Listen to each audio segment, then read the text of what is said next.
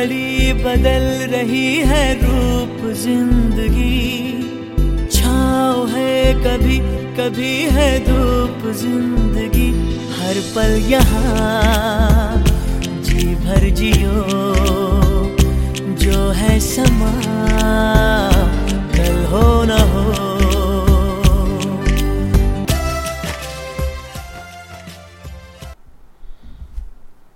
नमस्ते hello and welcome नमस्ते। माते स्वर्णाली आपका और मेरा नमस्ते हमेशा। मैं आपको काट देती हूँ तो फिर से करते हैं नमस्ते सभी। नमस्ते। नमस्ते।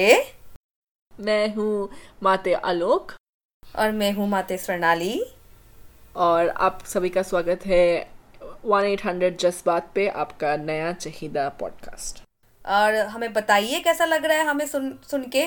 क्योंकि क्योंकि मुझे लगता है लॉकडाउन में माते आलोक ये काफ़ी अच्छा अच्छा है जो हम दूसरे, हमें प्रॉब्लम लिख रहे हैं और हम इतने काबिल है कि हम उनको जवाब दे पा रहे हैं। क्या लग रहा है आपको? काफ़ी आपको एनर्जेटिक फील कर रहे हैं आप?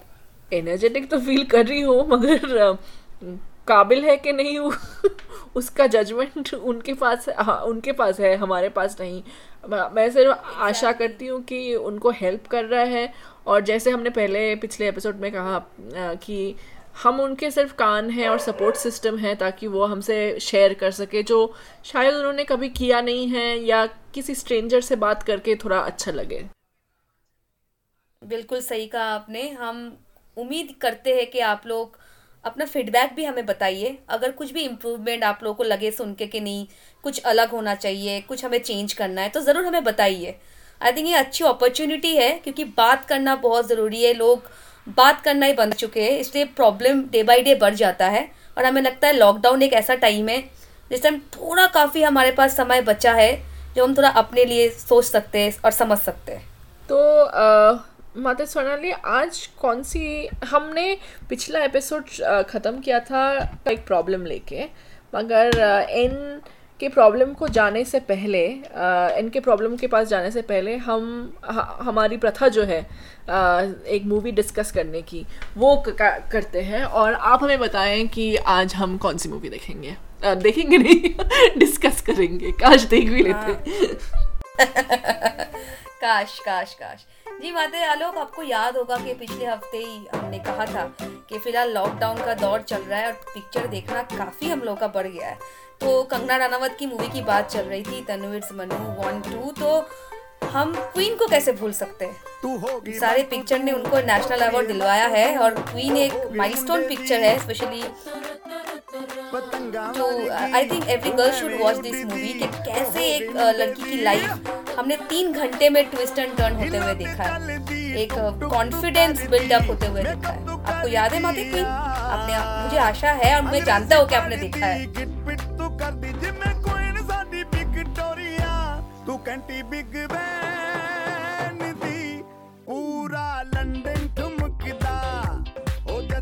तभी नई नई मेरी शादी हुई थी और मुझे तो बहुत अच्छी लगी। मैं अपने सास सास ससुर माँ पाप, पापा पति बहन और बहन के बॉयफ्रेंड के साथ देखी।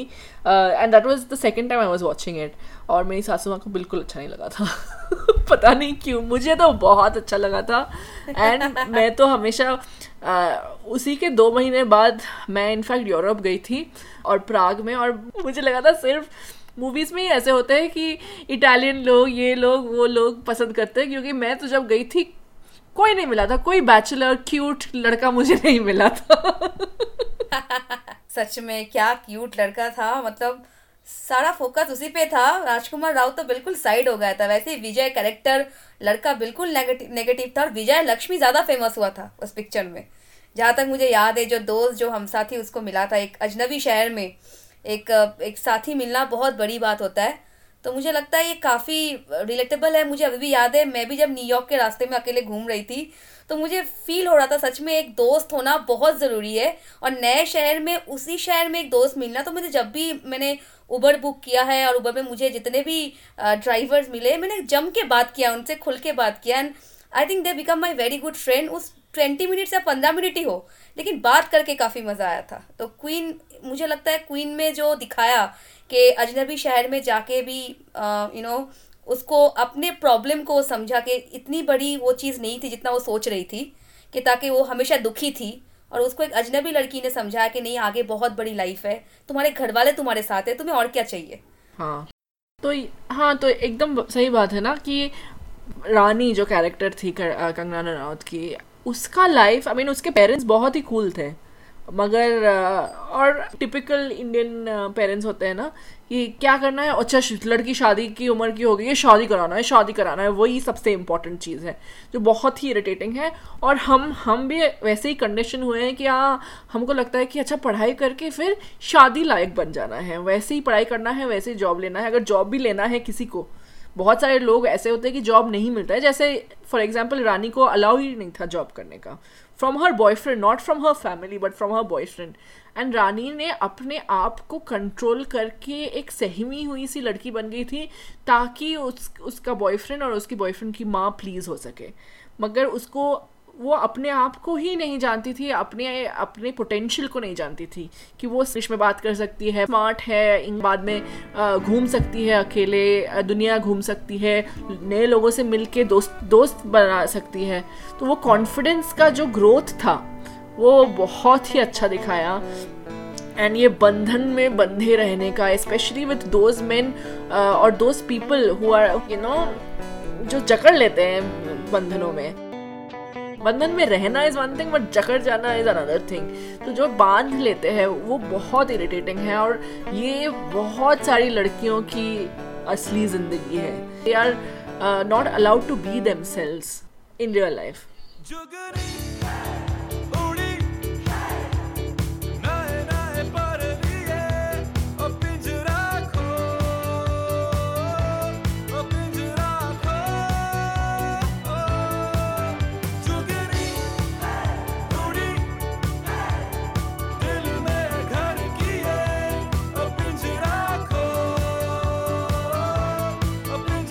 सही कहा, माते आलो।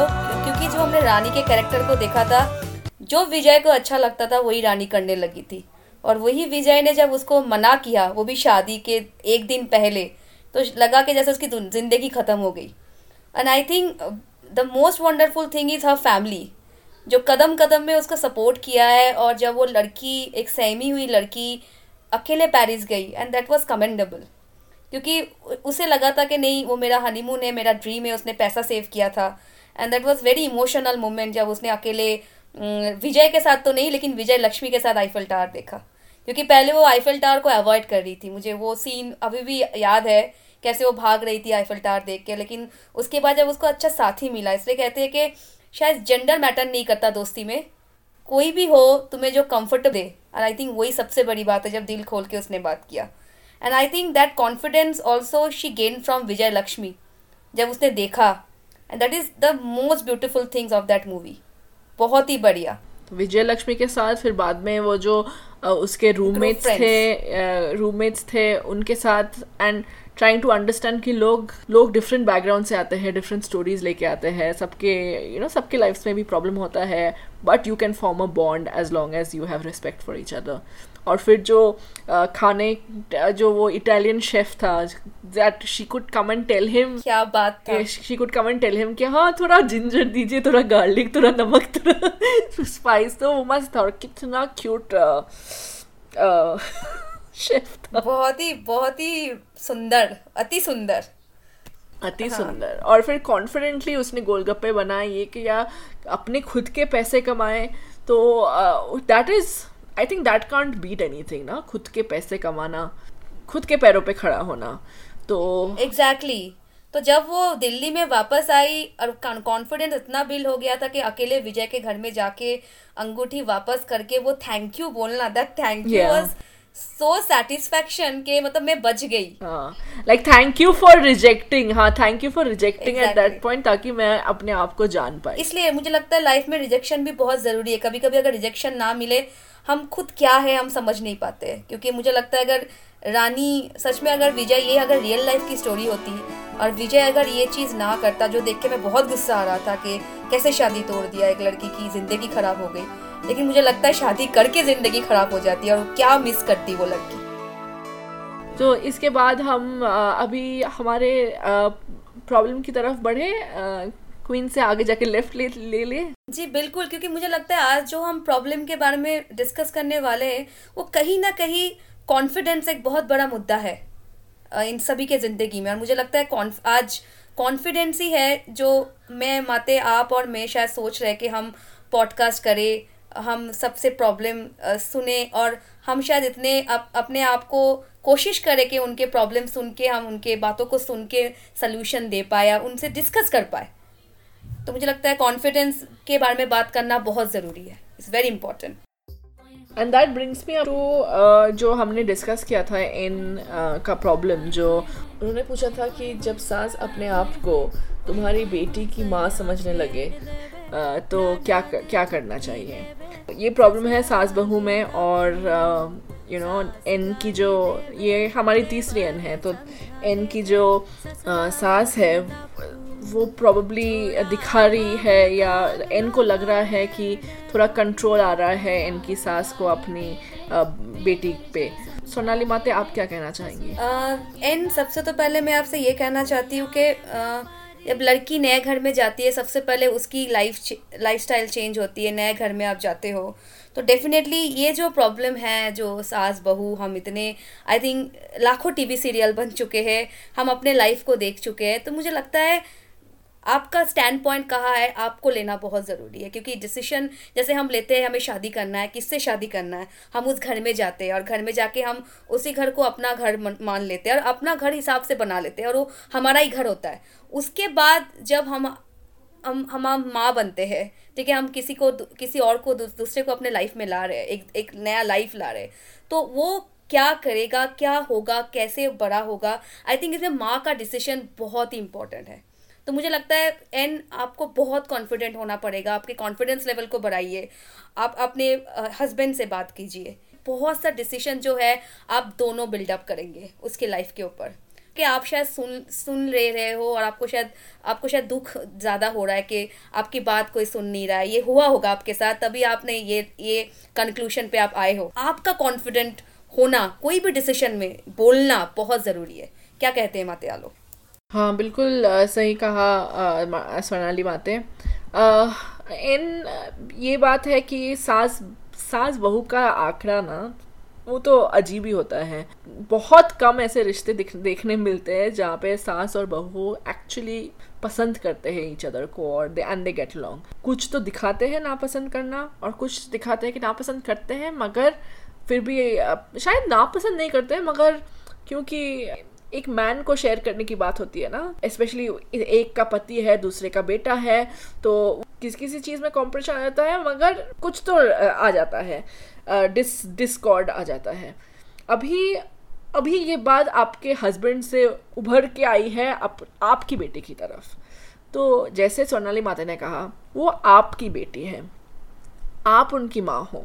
माँ से बढ़ के अगर आपकी बेटी छोटी उम्र की है या तो माँ से बढ़कर, इस ऑफकोर्स माँ और पिता से बढ़ के कोई और इम्पोर्टेंट नहीं है। दादा, दादी, नाना, नानी, चाचा, चाची, सब लोग they are family but nobody can beat mother and father तो ये आपको ध्यान में रखना है कि आप उनकी माँ हो और आप, आपकी बेटी के डिसीजंस आप लोगी। आप अपने पति के साथ लोगी। And if your daughter is young it is more important for you to take proper decision and you to be confident in taking those decisions लोग कहेंगे लोग बातें करेंगे और हमारी दुनिया ही ऐसी है कि लोग हमें सिखाते रहेंगे। हम कितने भी पढ़े लिखे हो हम कितने भी वाइज हो लोगों की बातें हमें सुननी ही पड़ेंगी और आ, लोग हमें सिखाते ही जाएँगे। तो आपको ये डिसाइड करना है कि आप कौन सा कान में ले और कौन सा फ़िल्टर आउट करें। आप उनकी माँ हैं, उसमें कोई शक नहीं है तो आप उनके उनके डिसीजंस लेंगी। जे, अगर वो इमेच्योर डिसीज़न है या मच्योर डिसीजंस है, वो आपके और आपके फैमिली पे डिपेंड करता है। नो बडी कैन जज you out of that of course हमारे पेरेंट्स भी हम, हमारे साथ बहुत इमेच्योर डिसीज़न लिए, ले चुके हैं but it is part of the parenting unparenting कोई सीख के नहीं आता है कि हाँ मैं तो ऐसी माँ बनूँगी। As your child is growing you are also growing as a parent तो जैसे स्वर्णाली माता ने कहा है कि आपको अपने डिसीजंस पे कॉन्फिडेंट रहना चाहिए और वो कॉन्फिडेंस से आप अप, आप बात करें अपनी सासू माँ से आपके ससुर से आपके पति से ताकि वो उन्हें भी पता चले कि और फर्म रहना। और उन्हें भी पता चले कि ठीक है, नहीं नहीं, मैं इससे बाहर रहती हूँ, आपकी सासू माँ। मगर इट इज़ वेरी इंपॉर्टेंट कि आप सुने सबकी बातें। आई मीन ऑफकोर्स आपके मम्मी पापा के या आपके पति के mummy papa they will talk they will say things in your for your benefit and for your child benefit मगर सब कुछ आपको एक्सेप्ट नहीं करना है। आप सुने, आपको जो ठीक लगे, आप वो करें। जब आपको ज़रूरत है तो आप जाए। कुछ तो लोग कहेंगे, लोगों का काम है कहना। क्या बात है क्या बात है। कहेंगे लोगों का काम है कहना। छोड़ो बेकार की बातों में कहीं बीत न जाए रहना। कुछ तो तो मुझे लगता है एन एक तो है कि घर वाले जब एक नया ज़िंदगी हमारे घर में आते हैं, सब कॉन्शियस हो जाते हैं और सब सोचता है कि नहीं, मेरा डिसीज़न ही उसके लिए सही है। कोई सोचेगा, नहीं, मेरा डिसीज़न उसके लिए सही है। लेकिन मुझे लगता है कि जब जितना आप फॉर्म रहोगे, सबका सुनोगे, लेकिन करोगे अपना। सुनना सबका है, क्योंकि वो बड़े हैं। क्योंकि हमें एक, हर फैमिली अपने में एक महाभारत है। आई थिंक फैमिली में जितने इमोशंस है, जितने लड़ाइयाँ होती है, वो शायद बाहर हमें नहीं लड़ना पड़ता। जितना हमें अपने घर में, हमें सब, क्योंकि हमें सबके साथ भी रहना होता है, हमें इम्प्रेस करने भी, करके भी चलना होता है हमें अपना भी समझ के चलना होता है। ग्रैंड पेरेंट्स है, आपके पास सपोर्ट है, क्योंकि they are the most trusted क्योंकि काम में हम कभी भी बाहर वालों पे भरोसा नहीं कर सकते, जितना हम अपने बंदों पे भरोसा करके अपने बच्चे को रख के जा सकते हैं। हमें पता है ज़्यादा ब्लेजिंग्स आई थिंक लेकिन आपको जब आप डिसीशन लोगे और आप जब बोलोगे, आपको फॉर्म रहना है। ताकि अगर फ्यूचर में इसका कुछ भी हो, इसका इम्पैक्ट आप रिस्पॉन्सिबल लेने के लिए तैयार हो कि नहीं, ये मैंने सोचा था अपने बच्चे के लिए और ये हुआ है। तो मैं, अगर मैं कुछ डिसीज़न लूँगी, अगर अच्छा बुरा कुछ भी होता है I am ready to take the blame also ये कॉन्फिडेंस जब आप बिल्ड अप करोगे तो डेफिनेटली जो भी ग्रैंड पेरेंट्स है, वो समझेंगे कि नहीं अल्टीमेटली सब बच्चे की भलाई चाहते हैं। तो जस्ट जस्ट आप मायूस ना हुई अगर आप, लेकिन बात करना बहुत ज़रूरी है कि नहीं, मैं जो चाह रहा हूँ, मुझे लगता है वो मेरे बच्चे के लिए बेस्ट है, क्योंकि मैं माँ हूँ। मैं हंड्रेड परसेंट सहमत हूँ आपसे, और वही वही कहना चाहती हूँ कि सास सास होती है, दिल पे मत ले। सास हो या माँ हो, बाप हो या ससुर हो, उनका नेचर ही है ज्ञान देना। तो ज्ञान दे कंट्रोल करना चाह रही है तो कंट्रोल ना दे। झपटा झपटी में ना जाए, आप उनकी माँ है तो you can don't feel insecure ultimate decision is yours तो आप कॉन्फिडेंट रहे फर्म रहे और अपने डिसीजंस पे अटल रहे। और जहाँ पे आपकी गलती है तो वह, वहाँ पे भी मान ले ले फिर conversation and communication just becomes easier तो take care of yourself in और uh, हमें बताएँ कि अगर आपने कम्युनिकेट uh, किया है या कुछ बदलाव हुआ है तो कैसे हुआ है और and what has helped you और अगर कुछ और भी इससे ज़्यादा कुछ प्रॉब्लम्स है सॉरी मेरी बेटी अभी चिल्ला रही है। तो आ, आपको इससे प्रॉब्लम्स ज़्यादा है और ज़्यादा हो रही है तो आप हमें लिख के बताएँ और हम जितना हो सके आपकी मदद करेंगे। ऑल द बेस्ट एन आप हमें लिखिए हम बहुत खुश होंगे कि अगर जब हम हम आपका कोई पॉजिटिव रिप्लाई पढ़ेंगे। इससे अच्छी बात और क्या हो सकती? है अभी हम अपने सेकंड प्रॉब्लम की तरफ़ जाएँगे और वहाँ हमें एक ए बी ने लिखा है। ए बी लिखते हैं कि मैं कलकत्ता से हूँ और मेरे लाइफ में बहुत सारे प्रॉब्लम्स हैं बट मैं किसी बट आज मैं एक प्रॉब्लम के बारे में बात करना चाहता हूँ जो मैं हर टाइम पे फेस करता हूँ और वो है कि वो अपने की मैं अपने इमोशंस को कंट्रोल नहीं कर पाता हूँ। मेरे पापा हमेशा मुझसे इस बात पे लड़ते हैं कि मैं अपने इमोशंस कंट्रोल नहीं कर पाता हूँ। मेरे पास कोई दोस्त नहीं है मैं मेरे फैमिली मेंबर्स Uh, हमेशा बोलते हैं कि तुम तुम एक इमोशनल फूल हो और इससे तुम्हारी लाइफ बर्बाद हो सकती है। Please ma'am give me some advice how can I control this thing Swarnali Mate ए, हम सब में इमोशन है. एग्जैक्टली exactly अपने जो आपने अपना प्रॉब्लम लिखा है इमोशन कंट्रोल करना बहुत ज़रूरी है. बट दैट डजेंट मीन अपने इमोशन को एक्सप्रेस ही ना करें. क्योंकि अगर अपने इमोशन को एक्सप्रेस नहीं करेंगे तो वो बाद में एक सप्रेशन में आ जाएगा. तो तो ए, मुझे लगता नहीं है कि अगर आप अपने इमोशन को एक्सप्रेस करते हो कोई गलत है. क्योंकि कभी कभी क्या होता है कि पेरेंट्स कभी कभी चीज़ों को समझ नहीं पाते हैं और वो उन्हें लगता है कि नहीं, हम ओवर रिएक्ट कर रहे हैं और शायद इस टाइम हमें ओवर रिएक्ट नहीं करना चाहिए, हमें पढ़ाई पे ध्यान देना चाहिए, हमें अपने करियर पे ध्यान देना चाहिए। बट मुझे लगता है, माते आलोक इमोशन एक्सप्रेस करना एक बहुत ही नॉर्मल चीज़ है, जैसे खाना, सोना, नहाने जाना। तो आप ये जो इमोशन एक्सप्रेस करते हो, ये बहुत अच्छी चीज़ है, लेकिन ये आप अपने जिन्हें आप जानते हो जिन्हें आप जैसे आपने लिखा है कि आपके कोई दोस्त नहीं है ये थोड़ा टेंशन वाली बात है कि ये जो आप बोल रहे हो कि आपके दोस्त नहीं है क्यों नहीं है? कि आपका ट्रस्ट टूटा है? ऐसा हुआ है कि आपने इमोशन एक्सप्रेस किया है फिर आप जि, जिससे आपने इमोशन एक्सप्रेस किया है क्या आपको वो वहाँ से वो रिएक्शन नहीं मिला है जो आप एक्सपेक्ट करते हो? आते आलोक ये कहीं ना कहीं एक के साथ ऐसा कुछ हुआ होगा। तो ये हम चाहेंगे आप हमें ज़्यादा डीपली लिखिए इसके बारे में क्योंकि आप जो कह रहे हो दोस्त नहीं है ये सच में मुझे सुन के उतना ही दुख हुआ क्योंकि दोस्त होना लाइफ में बहुत ज़रूरी है। वो भाई बहन हो स्कूल के दोस्त हो लेकिन एक साथी होना बहुत ज़रूरी है जिनके साथ आप सब कुछ शेयर कर पाओ। और तभी ना आप इमोशन एक्सप्रेस कर पाओगे जब वो आप, हमारा खुद जान पहचान में होगा। हाँ और आ, मुझे ना ये लगता है कि हमारे पेरेंट्स कभी कभी बोलते हैं कि अच्छा तुम ना ये हो तुम वो हो। वो आप अपने बच्चों को अपने से कंपेयर करते हैं जब वो छोटे थे। तो और ये ना बहुत अनफेयर है। फॉर एग्ज़ाम्पल मैं बहुत रोती थी बचपन में। बात बात पे रो देती थी। और सब लोग आके बोलते थे, कितनी रोती है, कितनी रोती है? और मेरे नाना जी आके मेरा एक मिरर सामने रखते थे और बोलते, देखो देखो, तुम कैसे बंदरिया लग रही हो?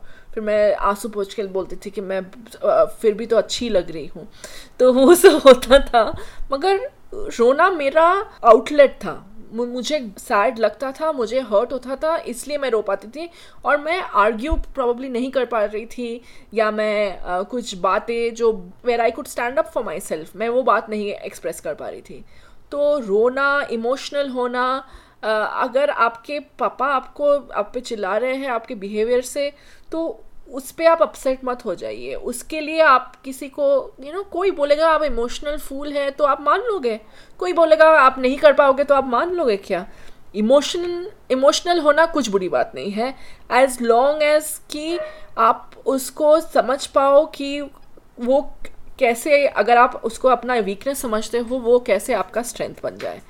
uh, और पेरेंट्स जो समझते हैं उसको हम अपने आप को मेजर करना ही नहीं चाहिए। That is not a yardstick to measure by कि अच्छा मेरे पापा समझते हैं कि मैं इमोशनल फुल हूँ तो मैं हूँ। नहीं। उनके भी अलग एक्सपीरियंसेस हैं, उनके भी अलग प्रॉब्लम्स हैं, जिससे वो आपको ये बात कह रहे हैं। अगर आपको लगता है कि आप किसी से बात नहीं कर पा रहे हैं, पहले तो थैंक यू कि आप हमें आपने हमें लिखा। आई वुड डेफिनेटली से कि आप जर्नल कीजिए। आप अपने आप को डाउट कर रहे हो, क्योंकि आपके पेरेंट्स आपको डाउट कर रहे हैं। आप दोस्त नहीं बना रहे हो क्योंकि आपके पेरेंट्स ने आपको बोला है कि आप इमोशनल फूल हो और आप ठग जाओगे। क्यों सोचते हो कि कोई ठगेगा आपको? क्योंकि आप इमोशनल हो। आप इमोशनल हो, आप इट डजेंट मीन कि you don't you will not experience life and that you are not smart emotional doesn't mean not being smart and mature different लोगों के डिफरेंट इमोशनल क्वेश्चन होते हैं, आपका शायद ज़्यादा है तो ठीक है। But confide in somebody find that friend whom you can trust और आप अपने कॉन्फिडेंस को बिल्ड कीजिए। और कैसे कीजिए? मैं यही बता सकूँगी कि आप रोज़ सुबह उठ के अपने बारे में जो आपके, अपने बारे में जो आपको अच्छा लगे, आप वो लिखिए। दस चीज़ें विदाउट फेल और वो दस चीज़ें एक दिन में अलग अलग होनी चाहिए। Second time second day repeat हो तो रिपीट हो, मगर दस चीज़ें बिल्कुल लिखिए। और फिर देखिए कि आपको अपने भीतर जो चेंज है अपने आप को अप्रिशिएट करना बहुत ज़रूरी है, ए? Self love is the first क्या बोलते हैं सोनाली माते? बिल्कुल सही कहा माते आलो, क्योंकि मुझे लगता है कि, ए, आप अपने आप से प्यार करिए पहले तो। क्योंकि देखिए, हमारे पेरेंट्स और हमारे जनरेशन काफ़ी अलग है। तो जो उनके प्रॉब्लम्स थे, हमारे प्रॉब्लम्स काफ़ी अलग है। जैसे हम उनके प्रॉब्लम्स नहीं समझ पाएँगे, वो भी हमारे प्रॉब्लम नहीं समझ पाएँगे। काफ़ी अलग सिचुएशन है। तो अगर उन्होंने आपको कहा है, वो दिल पे मत लीजिए, क्योंकि वो भी आपके लिए कंसर्न है। क्योंकि शायद उनको लग रहा होगा कि आप आपने शायद आपको दुख पहुँचा होगा, तभी वो बार बार बोल रहा है कि इमोशनल फूल्स मत बनो। तो मुझे लगता है इसको दिल पे मत लीजिए। वो भी आपके बारे में उतना ही प्रोटेक्टिव है। क्योंकि कभी कभी पेरेंट्स का ना रूडनेस प्रोटेक्टिव ही होता है, लेकिन वो रूड दिखाते हैं अपने आप को और बच्चों के साथ रूडली बातें करते हैं। तो मुझे लगता है कि ये सबसे पहले आपको पता होना चाहिए कि आप क्या हो। आप आप अपने जो माते आलोक ने कहा this I think wonderful practice के लिस्ट बनाइए सुबह। और वो प्रैक्टिस करना बहुत ज़रूरी है. Self love is very important खुद से प्यार कीजिए. जब आपको पता होगा कि इस चीज़ में आप आप कर सकते हो आपको पता है. And and I think this is the best thing अभी लॉकडाउन चल रहा है बहुत टाइम है हमारे पास. इस टाइम को अच्छे से आप यूज़ कीजिए यूटिलाइज कीजिए. और मुझे लगता है कि आप नेक्स्ट टाइम जब हमें लिखेंगे तो और अच्छे से आप यू you नो know, हमें एक्सप्लेन कर पाएँगे कि शायद ऐसा कुछ हुआ होगा जो आप हमें बताना चाहते हो और, ताकि आपको बार बार लग रहा है कि you you don't have any friends is there something has happened तो आप हमें ज़रूर बताइए, क्योंकि हमें बहुत अच्छा लगा कि आपने हमें लिखा। लेकिन आपकी ये जो दोस्त नहीं है, ये आपको इस चीज़ को उभरना है। ये, क्योंकि इस इस चीज़ में आपको वर्क करना है, इस चीज़ में आपको काम करना है, कि आप ट्रस्ट नहीं कर पा रहे हो। क्योंकि एक अगर हादसा बुरा हो गया है दैट डजेंट मीन जो फ्यूचर में आएँगे वो भी बुरे हो। तो एक सिचुएशन को पकड़ के मत रखिए, आप आगे बढ़िए। और अगर आप बुली हुए थे या हरास्ड हुए थे इन एनी फॉर्म अगर आपको लगे कि आपको प्रोफेशनल हेल्प की ज़रूरत है तो हमें बताइए, हम आपको हेल्प करेंगे उनका नाम, पता या कॉन्टैक्ट्स दे के और ज़रूर आपके वो टेन थिंग्स तो डेफिनेटली लिखिएगा डायरी भी लिखिएगा। हमें अक्सर मूवीज़ में दिखाते हैं कि सिर्फ़ लड़कियाँ डायरी लिखती है वो सब मत सोचिए। आप अपने फीलिंग्स वो सब सरासर गलत है। सिर्फ़ वन साइडेड थिंग्स को बढ़ाना बढ़ावा देने के लिए uh, हमें लगता है कि मर्द वही है जो कुछ नहीं फील करता और बहुत सीना चौड़ा करके मारपीट करता है और लड़के का रोना गलत है। ये सब डिस्गस्टिंग बातें हैं जो मूवीज़ से मूवीज़ और हमारे सोसाइटी ने हमें सिखाया पढ़ाया और फॉलो करवाया है। इमोशनल होना कुछ गलत बात नहीं है, लड़कियाँ इमोशनल होती है ग्रेट लड़के इमोशनल होते हैं ग्रेट दोनों बराबर है, आपको इमोशनल होने की बात है तो आप है, नहीं तो नहीं है, बस उतना ही। आप अपने आप के कॉन्फिडेंस को बिल्ड कीजिए पेरेंट्स की बात अगेन जैसे हमने इनसे कहा, सुने बात, मगर जो लेना है वो ले, जो नहीं लेना है अननेसेसरी है, जो आपको नेगेटिव फील कराता है, वो मत ले। और जो स्वर्णाली माता बार बार कह रही है कि दोस्त नहीं है, क्यों दोस्त नहीं है तो आप अपने आप ऑल्सो अपना दोस्त बनिए पहले। Like your self don't let the criticism that your parents have जज मेक यू जज योर सेल्फ सो बैडली हाँ आप अपने आप को ही जज करेंगे तो फिर आपका दोस्त कहाँ से बनेगा? करेक्ट तो आप डेफिनेटली uh, वो दस चीज़ें लिखिए रोज़ सुबह और डायरी uh, भी लिखिए जर्नल कीजिए आपको क्या महसूस हो रहा है? कोई तो किसी एक चीज़ को में वेंट करना चाहिए और डायरी बहुत अच्छी चीज़ होती है। मैं बचपन में बहुत डायरी लिखती थी और मेरे डायरी के अलग अलग नाम भी होते थे। मगर जब भी जब भी आपको कुछ भी फ्रस्ट्रेशन हो, कुछ भी आपको वेंट करना हो कभी भी कागज़ पे कुछ भी लिख डालिए या हमें लिख डालिए और बताइए कि आपको कैसा फील हो रहा है after you done the ten you know things that you like about yourself तो ऐसे ही कॉन्फिडेंस पैदा होगा ए, और प्लीज़ हमें लिखिए कि आपको हेल्प हुआ है कि नहीं। एग्जैक्टली exactly ए क्योंकि हमें लगता है कि ये जो आपने हमें ही लिखा है तो आपने ऑलरेडी ये कॉन्फिडेंस तो बिल्ड किया है। एंड दैट द पॉजिटिविटी जो आपने लिखा है हमें। तो जो माते आलोक ने कहा वो ज़रूर कीजिए और हमें ज़रूर बताइए कि लिख के आपको फ़ायदा मिला कि नहीं क्योंकि हमें अच्छा लगेगा आपसे सुन के। Thank you very much for thank you तीसरा क्वेश्चन है ये हमारे सेकंड एपिसोड जैसा ही एक क्वेश्चन है मगर पता नहीं इसमें पॉडकास्ट में बैठता है कि नहीं। यूडी से कुछ आया है। उन्होंने लिखा है कि आ, वो हमारे व्यूज़ चाहते हैं दो सब्जेक्ट्स पे। एक तो है 2030 में animal welfare specially the role of professionals in 2030 कैसा होगा और चेंजेस इन लेजिस्लेशन कैसे होंगे और दूसरा है कि एनिमल वेलफेयर कैसा होगा ये कोविड नाइन्टीन के बाद कंसिडरिंग इकोनॉमिक स्लो डाउन तो ये इन, इनका ये है कि ये हमारे व्यूज़ जाना चाहते हैं इस सब्जेक्ट पे ओके okay. तो यूडी जी मैं कहना चाहूँगी कि चेंजेस इन लेजिस्लेशन ठीक है? एनिमल वेलफेयर पे ठीक है? दोनों स्वर्णाली माते और मैं आ, हमारे काम में हम एनिमल वेलफेयर पे कंसंट्रेट करते हैं।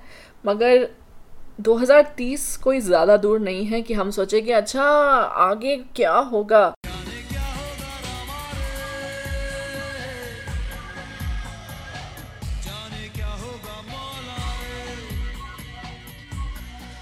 ये दस साल बाद ही है। कल परसों तरसों में आ जाएगा। आपको अपना लक्ष्य ढूंढना है कि आपको कहाँ लेके जाना है एनिमल वेलफेयर जहाँ पे स्वर्णाली माता जाना चाहती है वो वहाँ पे लेके जाएँगी। जहाँ मैं जाना चाह लेके जाना चाहती हूँ वो वहाँ पे लेके जाएँगी। आ, बाकी रही बात पैंडमिक की। देखिए पैंडमिक्स बहुत सारे आ आ गए हैं जा चुके हैं। मगर आ, जो सोशल वर्क है वो तो काम बढ़ता ही गया है। इनफैक्ट जो वरीसम बात है वो है कि लोगों की नौकरी रहेगी या नहीं, मगर काम तो बढ़ता ही रहेगा। दी ओनली होप इज़ कि हम इस पैंडमिक से सीखें कि हमारा जो बर्ताव है जानवरों की तरफ़ और प्रकृति की तरफ़ उसका डायरेक्ट प्रभाव कैसे हमारे पॉपुलेशन पे और हमारे वेलबींग पे पड़ता है।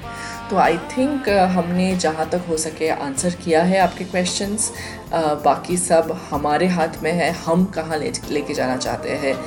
बिल्कुल सही कहा माते आलो। मुझे लगता है यूडी जी आपने हमें मेल किया तो हमें हमें लगा एड्रेस करना बहुत ज़रूरी है बट ये प्लेटफॉर्म थोड़ा अलग है। बट डेफिनेटली हम अभी भी एनिमल वेलफेयर के लिए पॉजिटिव है, और पैंडेमिक में बाद भी हो या पहले भी हो आई थिंक हमा, हमारा एक नज़रिया पॉजिटिव है एनिमल वेलफेयर के लिए।